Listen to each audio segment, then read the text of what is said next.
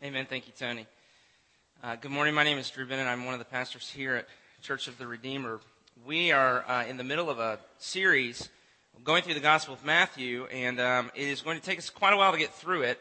And so, what we're doing is, is we're going to um, be splitting the series up into a few little, maybe seven little mini series. And so, we're beginning a new series within a series, so to speak, this morning uh, called The Kingdom of Jesus as we take a few weeks and look at the Sermon on the Mount, a very familiar, very famous passage in the scriptures.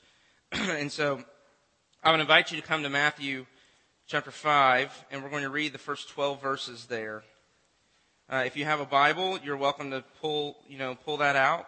If not, it's printed for you in your worship folder. It'll also be on the screen behind me and you can follow along in whatever way. This will be a very, like I said, a very familiar, probably the most familiar of the entire sermon, these few verses called the Beatitudes, uh, as we read them together this morning, beginning in verse 1 of Matthew chapter 5. Seeing the crowds, he went up on the mountain, that is Jesus. And when he sat down, his disciples came to him, and he opened his mouth and he taught them, saying, Blessed are the poor in spirit, for theirs is the kingdom of heaven. Blessed are those who mourn, for they shall be comforted. Blessed are the meek, for they shall inherit the earth. Blessed are those who hunger and thirst for righteousness, for they shall be satisfied. Blessed are the merciful, for they shall receive mercy. Blessed are the pure in heart, for they shall see God. Blessed are the peacemakers, for they shall be called sons of God. Blessed are those who are persecuted for righteousness' sake, for theirs is the kingdom of heaven. Blessed are you when others revile you and persecute you and utter all kinds of evil against you falsely on my account. Rejoice and be glad, for your reward is great in heaven, for so they persecuted the prophets who were before you. This is God's word. Now, we're going to take about 10 weeks to go through this Sermon on the Mount taking us all the way up to Easter. And I just want to say it this way to you at the very beginning. This is Jesus' vision for the kingdom of heaven. You remember last week, Jesus came preaching, the kingdom of heaven is at hand. Repent. This is his vision for the kingdom of heaven, but we have to ask this one question. How do we approach the Sermon on the Mount? Okay, we've got to just, at the very beginning of the series, how do we approach this sermon? Because there are a number of different ways that we can get this wrong. One of those is, is we can, we can read these passages that we're going to be looking at in the coming weeks and we can see them as a legalistic system of attaining righteousness. And that's just not true. We believe in salvation by grace alone, through faith alone. You, you do not earn your salvation through living up to the moral standard of the Bible. You, you can only be saved by the grace of God in Jesus Christ through the work of Christ on your behalf alone. So we can't approach these, these passages seeing them as a legalistic system of attaining righteousness. But the other side of that is, though, we can't read them and think, wow, that's really great. But, I mean, he doesn't really expect anybody to, to do those things, does he?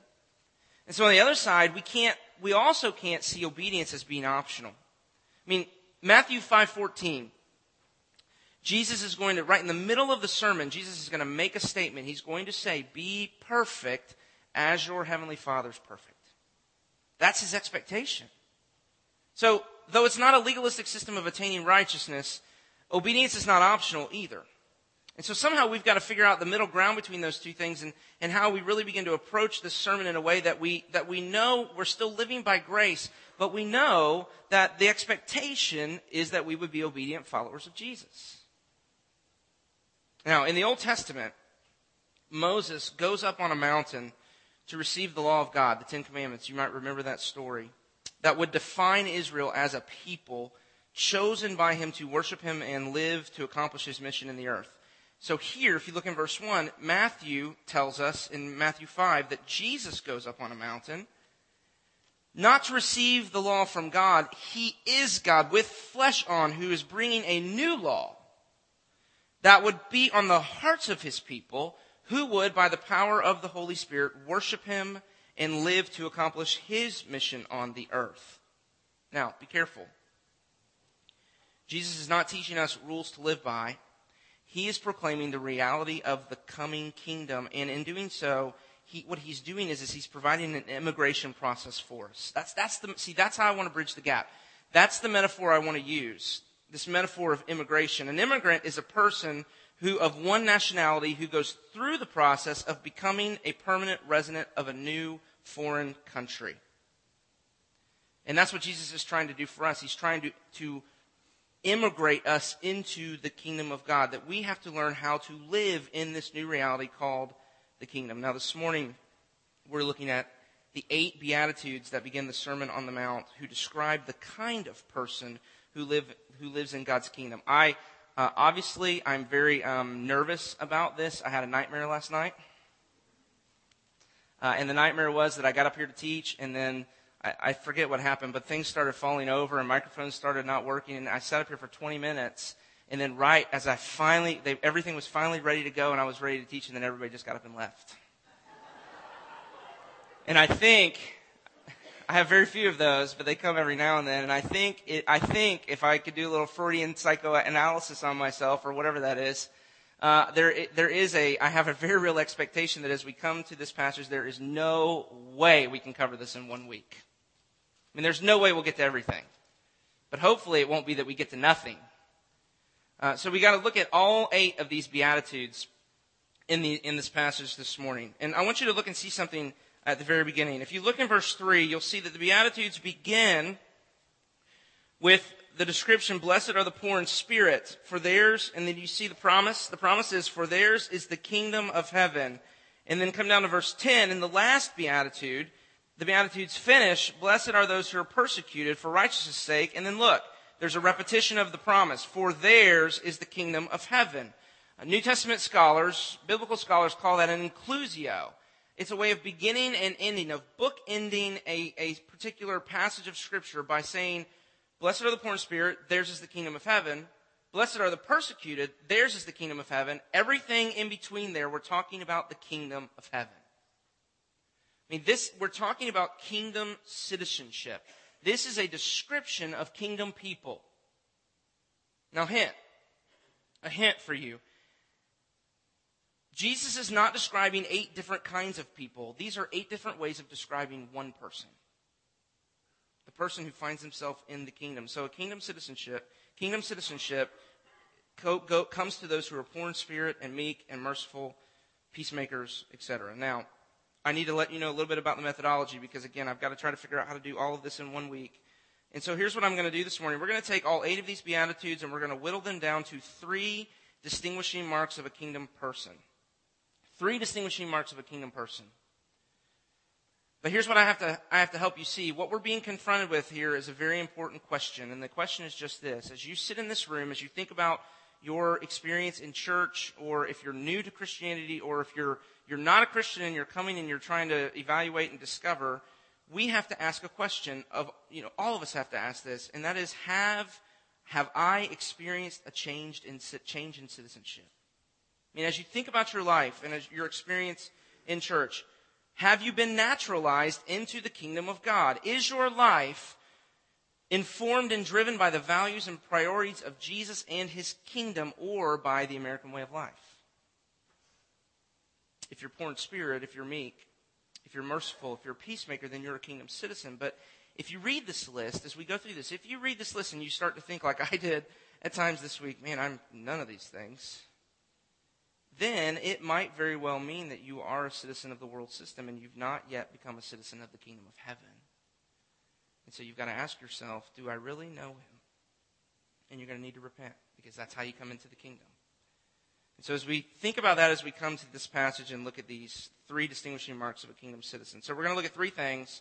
The qualification of kingdom citizenship, the affect of kingdom, kingdom citizenship, the consequence of kingdom citizenship, and then at the very end, we're just going to talk about how you become, how do you become the kind of person that Jesus describes. So the qualification, the affect, and the consequence of kingdom citizenship, as we see it here, three distinguishing marks of a kingdom citizen, beginning just with this: the qualification of a kingdom person. And Jesus begins his list by describing those who belong in the kingdom, who find themselves in the kingdom, and he says they're poor in spirit. You see that in verse three. The kingdom is populated, if you look there, with people who are poor in spirit, people who mourn, people who are meek. And so let me try to summarize those three qualifications and bring it down to just one idea. And I want to do that by saying this. This is a person, Jesus is describing here, a person who knows that their problem is beyond them. I mean, that's what he's describing is a person who realizes that their problem, whatever it may be, their problem is beyond them. If you're poor in spirit, then you know you can't do life on your own. I mean, what does it mean to be poor? To be poor means that you don't have the ability to provide for yourself. You need help. So poverty of spirit then means that when it comes to your relationship with God, you cannot provide for yourself. You can't be good enough. You can't do enough. Your problem is beyond you. It's the exact opposite of self-confidence and self-reliance. One translation even says, says it this way, how blessed are those who know their need of God. Poor in spirit. Now, you can see the immediate concern that I have. And that is that if you possess wealth and talent and resources, and if you possess enough of them to arrange for your life, then what do you need God for? Why would the reality of God's reign in Jesus over the world be good news to you? You've got it covered. And that's why Jesus says elsewhere in the Gospels, it's easier for a camel to pass through the eye of a needle than for a rich man to enter the kingdom of God. Does Jesus hate rich people? I hope not. Because that means he hates me and nearly every other person in this room who, by getting in a car and driving here this morning, are by definition in the world's richest 1%. I mean, no, Jesus is warning us that the more money, the more power, the more influence you have, the more problems will not be beyond you. You can just write a check. You can make a phone call. And when that's the case, you'll inevitably begin to rely on yourself and put your confidence in yourself, and you'll miss the kingdom. It belongs to the poor in spirit. It belongs to the poor in spirit. Now, walk through this with me because see, here's how you gauge, here's how you gauge this this morning. How do you know if you're poor in spirit? I mean, how do you know, you know, if, if that description fits you? And if you keep going, there's really a journey that Jesus is taking on here. And Jesus says, here's how you know. You mourn. You mourn. You're a person who mourns. Jesus says, blessed are those who mourn, verse 4. And this is the movement. The more, the more you begin to feel that your problems are beyond you, that something is desperately wrong in the world and that, and really it has invaded your heart, it leads to brokenness and grief. You begin to mourn. When's the last time? When's the last time you had a hard day? You know, when you just closed your door and laid on your bed and you just cried. Because blessed are those who mourn. Those who stop trying to fix everything and just accept the fact that life is beyond our control and we can't fi- fix what's wrong with the world or our kids or our city or even our own heart and we cry out for a Savior. So the poor in spirit are those who mourn, and then I want you to see that this affects the way we relate to one another. He says, Blessed are the meek. Blessed are the meek. You see that? Verse 5. So it begins to affect our relationships, this, this heart attitude or this life posture of poverty and spirit that leads to mourning that begins to produce in us meekness. And a meek person is a person who has a certain hidden, retiring quality. Now listen to the description of this person. They don't exert their will in their in relationships. They don't have to be in charge. They don't throw their weight around. There's a quietness to the, their life. They take the low place. They're teachable and quick to admit that they were wrong and patient and kind and gentle with others. I mean, the word, it's great. The word meek there literally refers to a tamed, wild animal. So it's not the description of a weak person or someone who is naturally nice or mousy, but someone who's been radically humbled and broken over sin so much that it has softened them. And if you want, I mean, to me, and I, I don't want to toot anybody's horn, but to me, if you want to see a picture of this, follow Rick Lear around for a little while. This big, gigantic, hulking mass of a guy who can crush a softball 900 feet, who can't get through a prayer on the stage without just breaking down and crying. There's a meekness so, poverty in spirit leading to mourning, which produces meekness. It's this person that Jesus is describing that's the qualification of the kingdom citizenship. Now, so knowing my problem is beyond me, that the real problem is my sin, what Jesus is teaching is it'll begin to break me and cause me more and more to mourn over my life, which will soften me in my relationships with other people. That's a kingdom person. That's a kingdom person. Now, immediately contrast that with the cultural value of self-reliance, right? Nike says, just do it. You know, or we read, we read to our kids, the little engine that could, I think I can, I think I can, I think I can, I think I can. I mean, this person doesn't, doesn't believe their problems are beyond them. They can do it on their own. They've got enough money. They've got connections. They've, they're gifted enough. Just, they're just filled with their own self-importance. And instead of mourning over their sin, here's what happens. They start, they get angry at everybody else. They live just hacked off. Instead of being meek, they're willful. They push people around. You can begin to see the contrast. So, applications to this point then, and I want to do this with every point. First, self examination. Self examination. Can you, do you have the courage to, to move into self examination for just a minute and to see that our wealth and our influence and our affluence will push you more and more towards self reliance and away from poverty of spirit? Do you know that? Do you know that? You need to know that and to guard your heart against it. You need to find a good friend who will shoot it to you straight, and you need to ask them, which kind of person am I more like? And I want to ask you, are you poor in spirit or are you self reliant? Do you mourn or do you just live angry? The kingdom of God, the kingdom of God belongs to the poor in spirit. And so where do you need to repent? But one more question before we move on to the second point, and that is why? Why does it work this way? Why is it that the kingdom of God belongs to the poor in spirit and not to the, the wealthy and the beautiful and the talented and the strong? Why? And here's the reason because it's upside down. There's an upside down nature to the kingdom, but the kingdom itself is a gift. It cannot be earned or bought, it must be received. And that's why only the poor in spirit get it. The only thing you need, we've said often, the only thing you need is nothing, but it's the one thing nobody has. The only thing you need to find yourself in the kingdom is nothing. The only thing that disqualifies you from being a kingdom person is the feeling that you're somehow qualified. And so, the first distinguishing mark of a kingdom person is that they're poor in spirit. But secondly, a second distinguishing mark of a kingdom person or a kingdom citizen, and I want to do it the same way I did with the first, by picking one of these and using them as a template for the rest. So let's look at what it means to be pure in heart. Because Jesus says not only are kingdom people poor in spirit, they're also pure in heart. Do you see that down there in the list? Blessed are the pure in heart, verse 8. And I want to I want to try to just work us through again the journey that we're being taken on taken on here.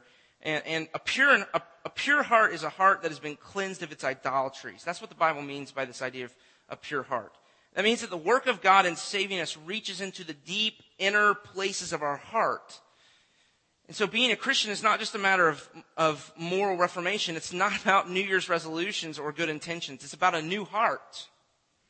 And so you'll read in places like Ezekiel 36 verses 25 through 27 where God promises to his people, he says, I will sprinkle clean water on you and you shall be clean from all your uncleanness and from all your idols I will cleanse you. Do you hear that language? And I will give you a new heart and a new spirit and I will put within you and I will remove the heart of stone from your flesh and give you a heart of flesh. And I will put my spirit in you and cause you to walk in my statutes and be careful to obey my rules. And it's a powerful passage of Scripture. Being a kingdom person means that God is remaking you from the inside out through the power of His Spirit. In another place in Ezekiel, in Ezekiel chapter 11, God promises to give his people an undivided heart. That is, a heart that is no longer divided in its loyalties, but has one single driving passion, and that is obedience to God's commands. Now, most of us live, even in our Christianity, in a superficial externalism. You know, we'd rather not involve the heart at all. But this sermon doesn't let you get away with that. Later in the sermon, we're going to read things like this. We're going to read Jesus saying, Your righteousness must exceed the righteousness of the Pharisees and the tax collector. I mean, does that freak anybody else out? I mean, I don't know a single person in this room whose righteousness exceeds the righteousness of the tax collector and the Pharisees, except that he's talking about something that goes beyond ritual and externalism. It's something that goes to what's happening in the heart and how the heart is being changed in its motivations as you move out to be obedient to God's commands. Jesus will say, You've heard it said, don't murder. I'm telling you, when you hate somebody, you've murdered them. You know, you've heard it said, don't commit adultery, but I tell you, if you look on a woman lustfully, you've committed adultery with her in her heart. What's Jesus doing? He's taking the law and he's saying it's not enough for you to look at the law and see it as this kind of outward moral conformity. You've got to see that what the law is trying to do is it's coming into your heart, that what the Spirit is doing is the Spirit is trying to renovate you from the inside out. And that's why Jesus says, if you're going to see the kingdom, you must be born again. And to, to just make that declaration to you this morning, if you are a kingdom person, then Jesus is making you in something, into something new. Hear me. He's not tinkering with you. He's remaking you. And that's what this sermon describes. You see, he says you'll be a person who begins to hunger and thirst for righteousness. You see that down there?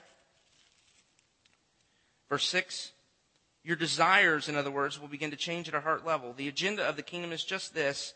Jesus tells us in Matthew 6 that we are to seek first the kingdom of God and his righteousness. Your whole life direction will be, be changed because your motivations and your drives and your passions and your desires will begin to change at the heart level. God's righteousness will be the thing you long for more than anything else. And then you'll have your heart melted. You'll become merciful. Blessed are the merciful, he says in verse 7. You'll begin to be moved by the needs of others. You know, mercy in the Bible is love that is prompted by the misery and the helplessness of other people. Mercy seeing the devastation in Haiti and being driven to do something about it. The merciful are people who can't stand the thought of another person suffering or being in need. I mean, your heart will begin to get melted. And you'll get fired up about meeting the needs of the people that are in your life and the people that you come in contact with. And then all of this continues to move. Eventually, your relationships will radically begin to change. You'll become a peacemaker. Paul Miller um, my friend says it this way. He says, what, what, how you describe this person that Jesus says is a peacemaker is he says, it means my ego is, has died and I am transformed into a lover of people. I mean, there's still conflict, but you deal with it in a loving way. I mean, your relationships are now characterized by love. By, there's peace. You can be for the other person. You're no longer driven by self-interest and, and self-concern. You see, because, and what you have to see is at the very core of what it means to be a part of the culture that we find ourselves, what, what the culture is indoctrinating us into are the attitudes of self-absorption and narcissism. I mean, our culture is discipling our children in narcissism. And what we understand sin to be, sin is a besetting selfishness. Sin means that in everything I do, the person I am most concerned about is me. I, I am concerned about my needs being met. I'm concerned about my wants being met. I'm concerned about me. And because I'm so concerned about me, I can't possibly be concerned about you or anybody else.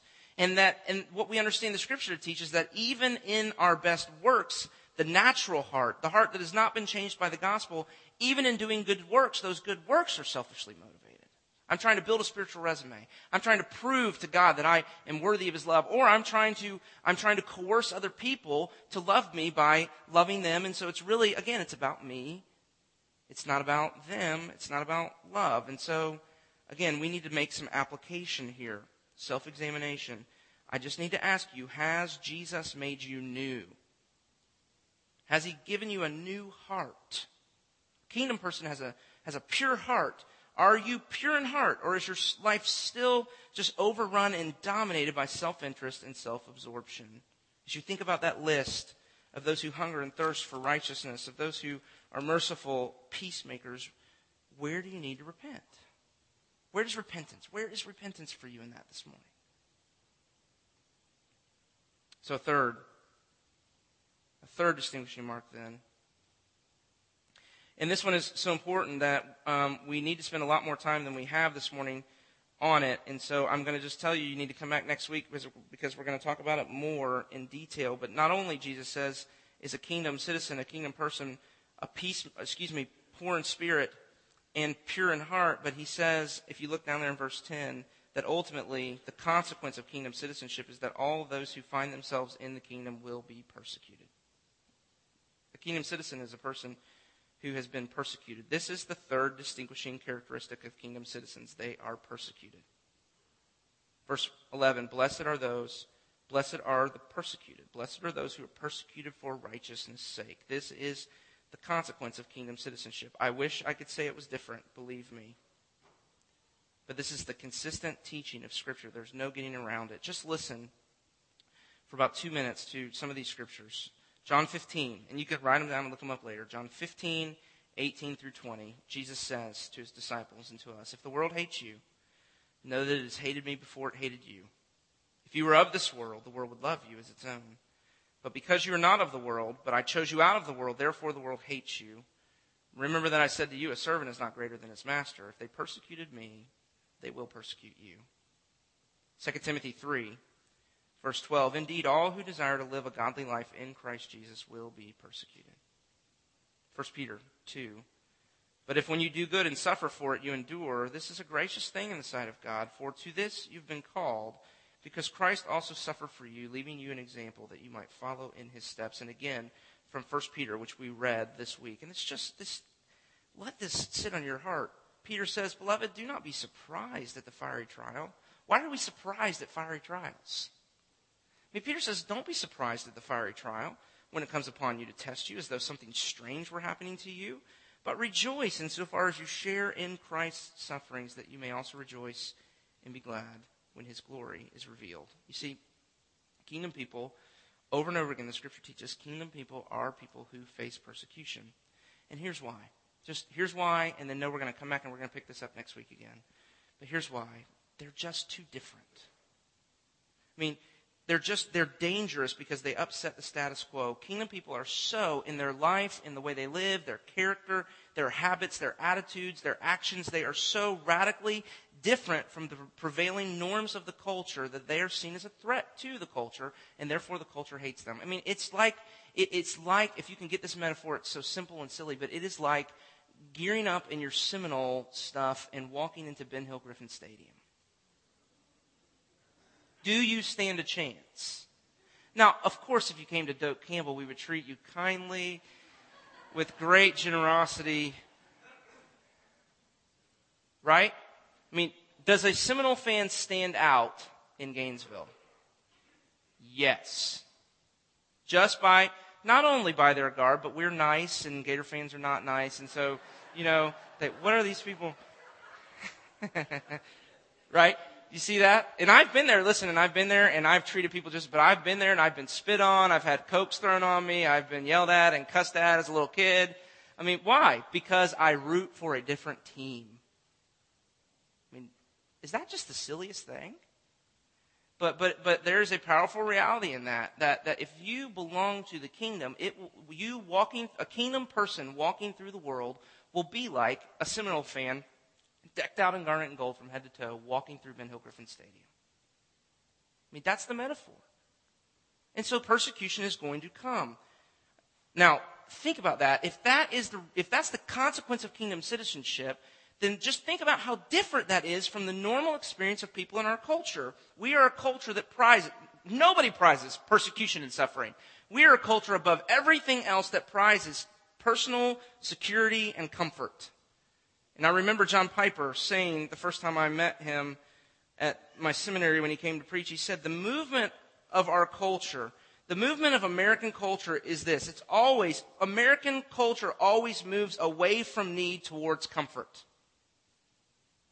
He says the problem is, is that the, the reality of the gospel is the movement of the gospel is the exact opposite. The movement of the gospel, the, God's movement in the gospel, the movement of people who understand the gospel will always be away from comfort and towards need. The two are incompatible with one another. I mean, the, the way of the kingdom and the way of our culture are incompatible with one another. That is what Jesus is teaching us here. And so again, self-examination. Are you being persecuted? And if not, where do you need to repent? Because see, a kingdom citizen, a kingdom person, is somebody who's poor in spirit, pure in heart, and ultimately persecuted. And here's why because in the kingdom of God, there is a clash of kingdoms that is occurring. Good is squaring off against evil, light is coming against darkness, and we're right in the middle of that. And so we shouldn't expect anything different. So, a kingdom citizen is a person who is these things, poor in spirit and pure in heart, and ultimately one who, like the prophets of old, is persecuted for righteousness' sake. And I don't know about you, but if you're anything like me, I read that and it's just so hard. And so I think we have to end our time together this morning by asking this question. If that is true, then where can you and I find the courage to willingly face persecution, to willingly go and to live Jesus' vision of the kingdom in the midst of a culture that is diametrically opposed to the values and the missions of, mission of that kingdom? Where do you find the courage to willingly live that way? And so look down with me in verse 12. And at the very end of this passage, Jesus says that when you're persecuted, it's possible to rejoice and be glad. Do you believe that? I mean, does anybody, can, can you even conceive that it would be possible for you to rejoice and be glad in being persecuted? But how? And do you see the phrase? Rejoice and be glad, for your reward is great in heaven. For so they persecuted the prophets who were before you. Now, that word therefore, that little for there is a conjunction that means because or since. In other words, what, what Jesus is saying is this is why. Why can you rejoice and be glad when you're persecuted? Because it is working for you a reward in heaven that is greater than anything you can possibly imagine. And so how do you do it? How do you stare at persecution and find joy to rejoice and be glad. Here's how you do it. You've got to stare at Jesus, who was tortured and killed in your place in order that through his work he could secure for you a reward in heaven that is greater than anything this world could ever offer you. And so I want to, excuse me, end by doing just that for a couple of minutes together. So let's end right there. Let's end by first just staring at Jesus for just a minute. You see, Jesus is announcing the reality of the kingdom, which itself is an expression of the king and his values. And so, what he means for us to see when we read this list of the characteristics of those who find themselves in the kingdom, kingdom is they're really just a description of him. I mean, he was poor in spirit. I mean, Jesus was God of very God, and yet Paul says in Philippians 2 that, that he made himself nothing and he became a servant. He became nothing Jesus says in the Gospels, he says things like, I can do nothing on my own, but only what I see my Father doing. What? And he became poor in spirit. Jesus mourned. He was eternally happy in the fellowship with his Father from all eternity, and yet Isaiah says that he became a man of sorrows, acquainted with grief. Jesus, who was happy in fellowship with the Father and the Spirit from all eternity, became one who knew grief so that we who mourned could be comforted. Jesus was hungry and thirsty. Upon a cross, he said, I'm thirsty, as he was dying for the sins of the world, so that we could become the righteousness of God in him. He was merciful. Our sin and suffering wrung his heart. And so an eternal covenant of love was, was agreed upon between the Father and the Son from eternity past that the Son would come into the world to relieve the suffering of those he loved. He came as one pure in heart, perfect in his love of the Father. He loved the Father with all of his heart and soul and mind and strength, and perfect in his love for us as well. And ultimately, he came as a peacemaker because on the cross, the wrath of God came against sin and came down upon Jesus, and it crushed him. And he who was perfect in his obedience and yet was treated as an enemy was so, so that we who live as God's enemies could be welcomed in and treated as children. And so ultimately, he was persecuted. The only time God put on flesh and blood, we killed him. And yet he came and did this because he loved us. You see, this is the gospel. I mean, this is the reality of the gospel. What we're seeing here is we're being introduced to how the gospel works. Jesus has won a heavenly reward for us. You can't earn the kingdom. You can't bargain for it. You can't earn heavenly reward. You have to receive it. You have to enter into it, and you only do that through faith and repentance. And so here's what we have to do. Here's what this is calling us to do as we come, you know, to the very end here. We've got to rethink the whole idea of what makes for a good life. I mean, that's what Jesus is helping us do here at the beginning of the Sermon on the Mount. He says blessed. He keeps using this word blessed. Blessed are the poor in spirit. Blessed are those who mourn. You know, what does that word blessed mean? The Greek word is makarios, and it means blessed or happy. I would translate it the good life. This is the life we were made for. I mean, and you've got to get out of your mind This idea of the blessing of God. It's a different Greek word. Okay, different Greek word. That's not what we're talking about here. This word describes a state of being, not an emotional reality. It's not describing a person who feels happy. It's describing a person who finds themselves in a happy situation. One a, a situation which other people should want to share. So it's interesting. The word here is usually even used to convey envy. Fortunate might be a good word, except that it kind of carries a connotation of luck. So maybe the best way to translate this, and I love, I just love this. Uh, the way you could probably best translate it is to say congratulations to. Congratulations to the poor in spirit. Congratulations to those who mourn. Congratulations to the persecuted. what? The Welsh translate, translate this word, white is their world, as a way of describing a person for whom everything is right and good. It's the good life. That's the reward. I mean, that's the reward. Congratulations when you're, congratulations to you when you're persecuted. And all, you know, you think, you look at that and you scratch your head and you say, really? And so what we're up against is we're, we're, we're, we're coming, we're being confronted with, we're having to deal with something completely contrary to normal experience here. This is completely opposed to every natural inclination and culture assumption we have, we're hardwired with. And that can be scary for us. And yet, what we have to see is we have to see Jesus describing in all of the promises here the good life. He is describing for us the heavenly reward, the eternal life that can be ours if we believe in Him. He says, Believe in me and you'll be comforted. You see that? You'll be comforted. Let's just go through the promises. The word there's paraclete. It means that God will come alongside and will provide for you. He says, Those who believe in me, kingdom people inherit the earth. He says they will be satisfied. The NIV says filled. It means all of your deep longings and needs will be finally met. It's a word that describes the fattening of an animal. So I would say it's steak for dinner every night. That's what, that's what heaven will be like. I mean, we'll finally be home. They'll receive mercy. They'll see God. The promise of eternal life is that we will gaze forever and ever on the beauty of God in Jesus. And we'll be called sons of God We'll finally be, we'll be welcomed into the family and we'll finally know the love and the belonging we've searched for our whole lives.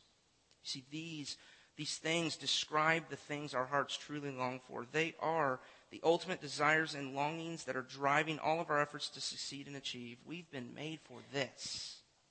We've been made for eternal life heavenly reward, to be loved, to be delighted in, to see God and to be satisfied. That's what we're looking for in everything we're doing, and that's exactly what Jesus promises. Now, here's the really great part. Here's the really great part. Jesus claims you don't have to wait. And here's what I mean by that now. What Jesus is claiming here is that this life that he's describing, this eternal life, is available to us now. And here's Here's how I know that. If you look in verse 3 and verse 11, you will see, well, before that, if you look at all these promises, they are in the future. They shall be comforted. They shall inherit the earth. They shall be satisfied, and on and on and on, except in verse 3 and in verse 10, when the promise is made to those to whom the kingdom comes, the verb tense is not future, it's present. And so what, what Jesus is doing is he's setting up a contrast between the future and the present. He's saying that this life, this eternal life, this heavenly reward that we've been promised is pushing itself in to the here and now. We said this last week that ultimately what the Bible means when it talks about eternal life, eternal life is the life of the future that through the work of Jesus has been brought forward and begins now. It is the life of the age to come brought forward so that we can enter it and live in the present world out of the power of the age to come. And Jesus says, if you believe in me, the eternal reward, the eternal life, the life of heaven that you so long for, you, you don't have to wait. You can have it now. But only as you believe, only as you stare at Jesus, and only as you're willing to repent. You see, to think that a bigger house or a nicer car or a different job or a different boyfriend or girlfriend is going to make the difference in your life is just silly. I mean, what we need is to see the face of God. What we need is to hear him call us sons and to find satisfaction in him. And that's exactly what Jesus promises to all who have the courage to be poor in spirit. To, to surrender the, to the Spirit's work in their lives and be willing even to face persecution for the sake of the gospel. Eternal life. the life of heaven pushed forward into the here and now, available to all who would repent and believe in Jesus Christ and begin the immigration process into the kingdom of heaven. Let's pray. Uh, Jesus, we are overwhelmed as we stare down this list because there is so much of it that is just not true of us. Even some of us who have lived long following after you and been a part of church all of our lives, that there are so many places yet where, where we realize our, our immigration status is still uh, undetermined. That, that there's so much about us that needs to be stripped away so that we can more and more become the kind of people who live as salt and light in the world in which you've placed us. Uh, and yet, our hope, our hope is that as we continue to set our gaze upon you, and as we continue to, to repent in the places where our lives are out of line with the priorities and the mission of your kingdom, that you will more and more grant us the Spirit to change us into the kind of people you long for us to be. And so I pray this morning for myself and my friends that you would grant to us the faith to believe in you, that you would grant to us the gift of repentance, and that through repentance and faith, we could stare down the reality of the future that we long for that has now been made present. So even as we sing, I'm bound for the promised land, we can sing it with the hope of knowing that the promised land is such that we can enter into even now. So help us to taste the joy and the bliss and the satisfaction of that. And may it radically reorient our lives to you. May we worship you. May we love one another well, and may you get great glory, we pray. Amen.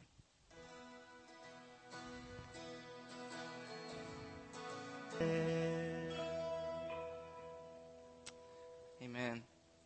So Paul writes in Ephesians chapter 1 In him we also have obtained an inheritance, being predestined according to the purpose of him who works all things according to the counsel of his will. That we who first trusted in Christ should be to the praise of his glory. In him you also trusted after you heard the word of truth, the gospel of your salvation, in whom also, having believed, you were sealed with the Holy Spirit of promise, who is the guarantee of our inheritance until the redemption of the purchased possession to the praise of his glory.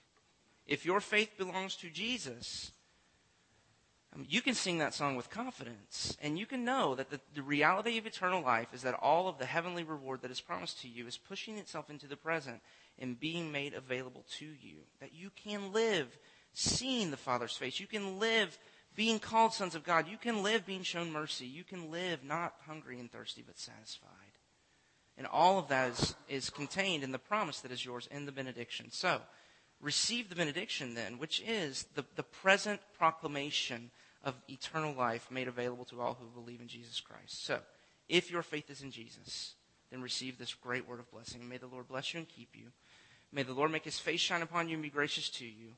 May the Lord turn his face towards you and give you his peace, both now and forevermore. Amen. Go in his peace.